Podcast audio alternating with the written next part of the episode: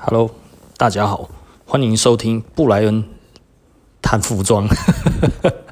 啊 啊，今天聊点什么呢？今天聊一点呃轻松跟服装非常有关的事情哈。那就今天其实我们业界也有在讨论啦，那我自己也有收到信，那其实应该很多人都有收到信啊，就是 Supreme 跟那个 Yohji Yamamoto 合作。哦，然后出了一系列的产品啊，皮衣啊，呃，反正该有的都有了哈。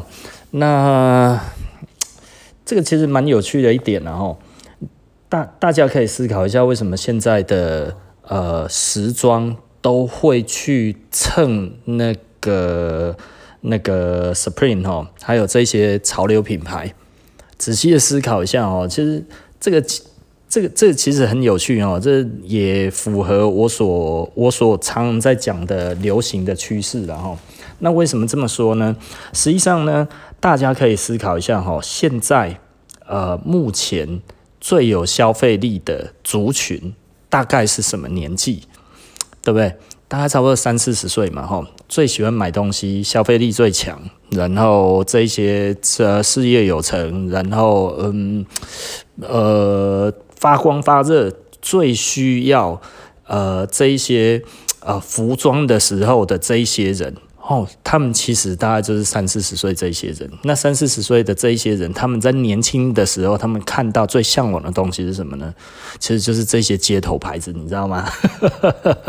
目前哈最有消费力的人，他目前呢，他所想要的，你看包含。比方说哦，Jordan Jordan 十一代有没有这一些在复刻的？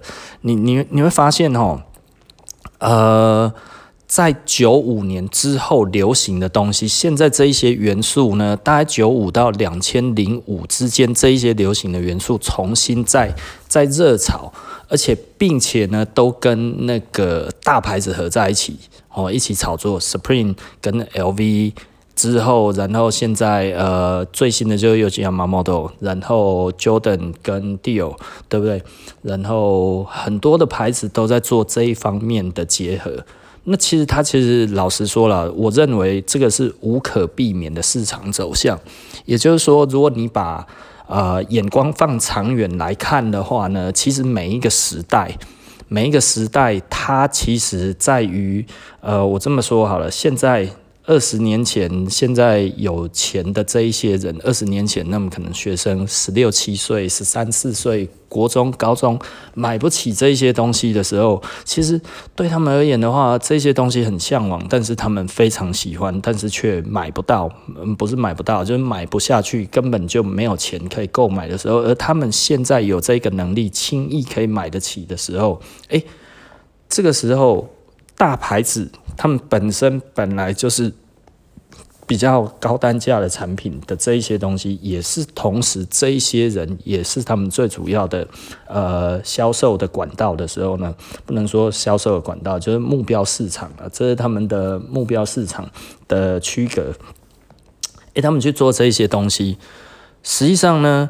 呃，从我们讲的几个问题点哈，比方说，呃，那个媒体的平台，从以前你必须呢要去，呃，要去买不一样的杂志，因为以前这些东西其实是杂志在主导的。那改成由呃我们的手机主导的时候，就是说，诶，我这个时候，我我以前如果我要去看一本 fashion 的杂志，我可能要去买一本 fashion 的，比方说，嗯，如果以日本来看的话，你可能要去买 fashion news，对不对？然后你要去买什么东西？你要去买 Gap。然后如果比较嗨、比较不一样一点的，可能呃 Mister，对不对？这些牌子。他们里面在谈论的东西，跟那个 Boom、跟 Cool、跟那个 Street Jack 这些大部分都不在了哈，无疑又透露一次自己的年纪。哦，你你想想看，这一些来讲的话，你要去买这一些杂志，基本上它非常跳痛了。那所以呢，一般的人他不会同时去买这两本杂志，因为对他而言的话，这个东西其实有排他性。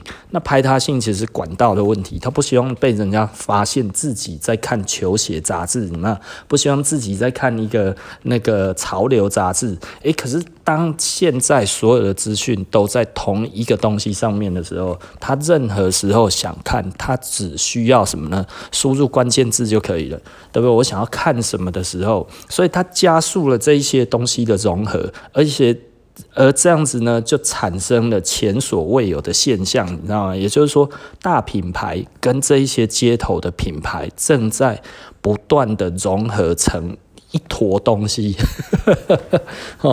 再已经没有分 street 跟 fashion 了。然后，那所以呢，我们现在再来的话，其实某方面而言，哦，我觉得很有趣的一点，其实目前现在来看。呃，潮流的东西也可以当成是社交场合在穿的东西。为什么？因为大家看得出价值，你知道，越来越多看得出价值。哦，这个是我，我有一个朋友，他会去酒店嘛，吼，然后呢，前几年的酒店小姐都看不懂 Goros，你知道吗？现在小姐都看得懂了，他们说，哦，待遇嘛，那这些都很有钱。以前会觉得带个羽毛来，你是冲啥？想飞了是不是？嗯，现在不一样了哦，酒店小姐看得懂了，早就看得懂了，很久就看得懂了，然后，所以我觉得这其实是一个很有趣的一个现象啊，也就是说，潮流这个东西其实正在慢慢的改变，呃，不能说改变了哈，它其实正慢慢的被接受成为一个新的可以在正式场合，呃，作为社交。呃，服装的一个世代开始了哈，因为我觉得它还蛮蛮幅远无尽的，然后那我认为它还会流行很久吗？其实老实说我不知道，然后因为老实说，现在新的年轻人他们其实没有很乐意去看潮流。我觉得他们看的是另外一块，所以我不认为现在最新的啊、高中生、国中生，他们对这个的兴趣会有到那么浓厚。的确是有，但是他们好像并不太追求，你知道吗？比较追求的其实都是二三十岁的人，其实十几岁的我好像比较少看到在追求这一些东西。因为就就以我而言的话，嗯，我的小孩子的念书的同学真的在玩这一些的球鞋有。但是潮流的服饰好像就少很多，对他们而言的话，就是嗯一些比较街头的工作服这一类的，就还差不多就是这样子而已，没有没有很特别的要去穿哦，呃，App 啊，Neighborhood 啊什么这些东西，其实大概几乎都没有。Visvim 的话也已经。不太是这个范畴，Supreme maybe 还比较算通吃一点，那所以 Supreme 看起来的话，好像目前来看声势都还可以，而且它走得很稳健啊。呃，老实说，从大概十五六年前我就已经说，我认为 Supreme 会是这一些潮流牌子里面走得最好的，因为呃，我觉得他很聪明的地方就是他了解自己多少斤两，多做多少事情。这个其实看得出来，但是我没有想到他现在会这么成功，你知道吗？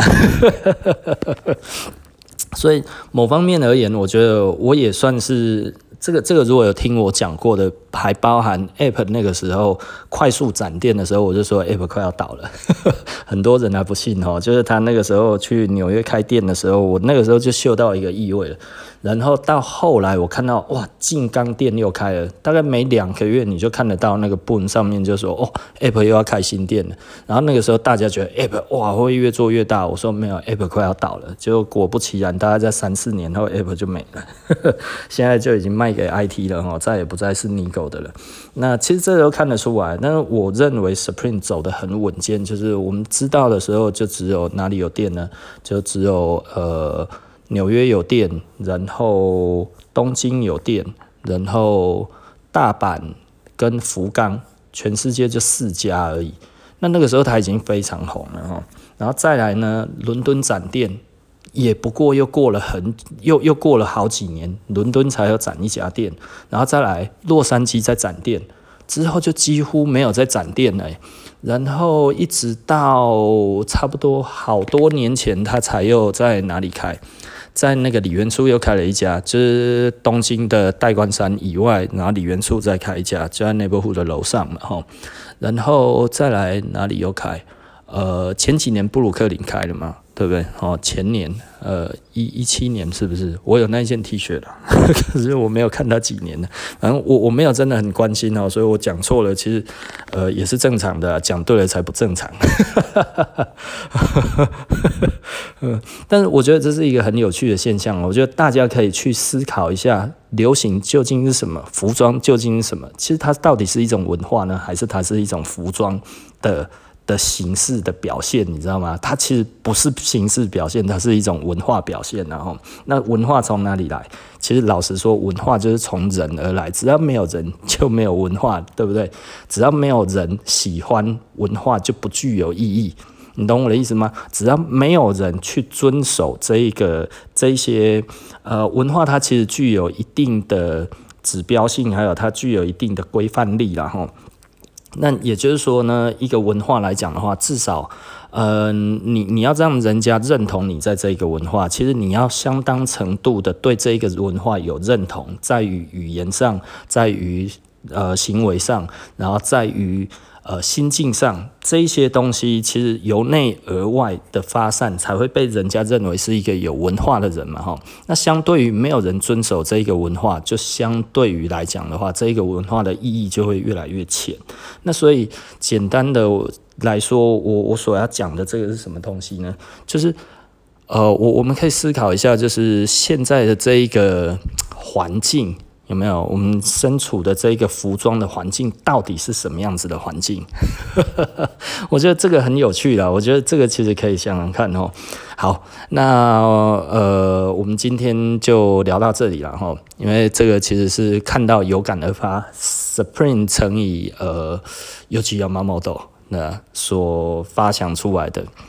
呃尤其跟 Supreme 真的是有一点跳痛，然后尤其是日本三大呃服装设计师之一嘛，哈，呃，人讲日本三杰嘛，哈，那个川久保玲，然后 Yohji，然后跟 Issey Miyake，对不对？啊，那八零年代走红的，对吧？这代表着日本的。的服装正式踏进世界的舞台的三个人，呃？所以是日本的最先驱中的先驱啊！好，OK，那我们今天就说到这里喽。那我们下一集不见不散，拜拜。